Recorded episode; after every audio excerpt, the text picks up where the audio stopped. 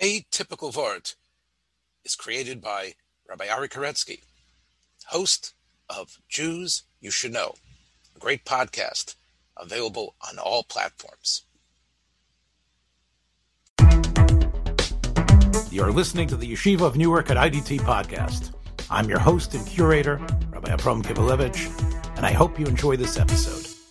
Have you ever wished you could peek through the curtain to the world beyond our earthly existence? In several riveting passages, the Talmud tantalizes us with a sketch of the hereafter. I came across one such section this week as part of the Daf Yomi page a day Talmud study program in which I participate, along with tens of thousands around the world. My loose translation. Rabbi Yehoshua ben Levi became ill and was about to die. When he returned to good health, his father said to him, What did you see when you were about to die? He said to him, I saw an inverted world. Those who are considered important in this world, up there, were insignificant, while those who are not important in this world were important above.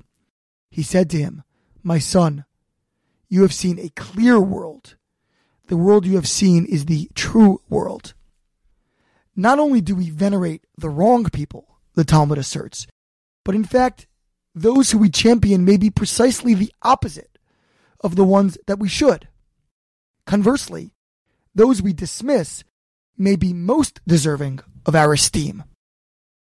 The Torah often highlights characters worthy of our admiration, such as Moshe, at once the most accomplished and surprising leader in Jewish history. We already discovered in last week's Parsha that Moshe is a complicated figure, a study in contrasts. He is born bathed in the light of holiness, but raised amidst debauched Egyptian royalty. He abandons his privileged position by fearlessly defending a single fellow Jew, yet doubts his facility to return and save the nation as a whole. Perhaps most notable about Moshe, and most striking in its contrast to modern political aspirants, is his sheer reticence. Over and over again, Moshe eschews the mantle of leadership, even as God himself implores him to embrace it. We observed this dynamic last week at the burning bush and encounter it again in our current Parsha, as God twice instructs Moshe to speak with Pharaoh to demand the nation's freedom. Interestingly, while the Torah presents Moshe's many protestations, it never describes his verbal acquiescence. Rather, he simply does what he is asked.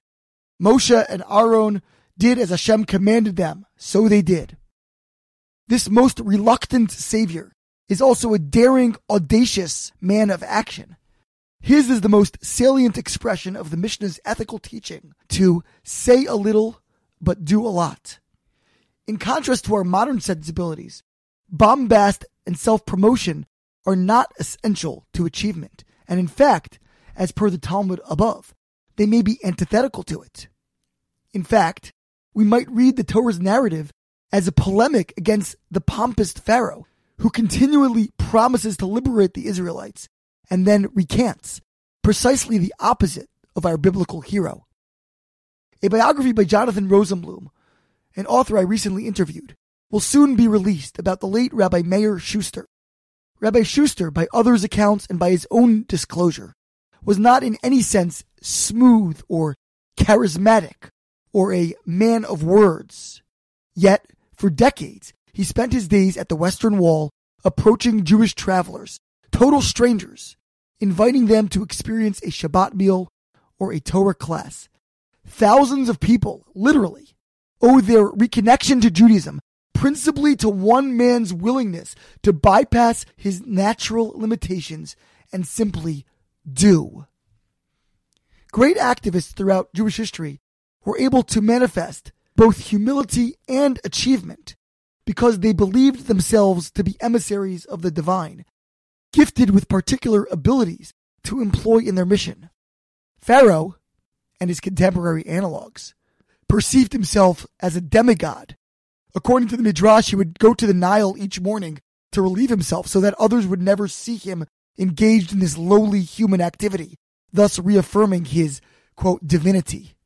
In complete contrast, Moshe perceived himself as an Eved Ne'eman, a faithful servant, Remarkably, his singular mention in the entire Passover Haggadah, a story in which he presumably plays a starring role, comes in the verse, and the Jews believed in God and in Moshe, his servant.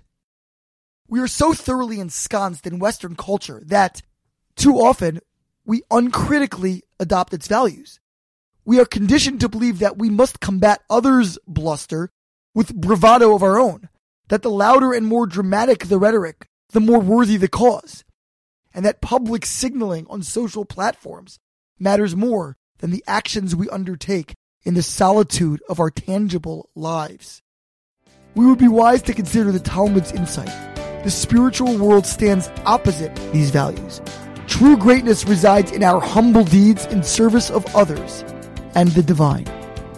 Shabbat Shalom. Thanks for joining us for another episode from the Yeshiva of Newark at IDT Podcast.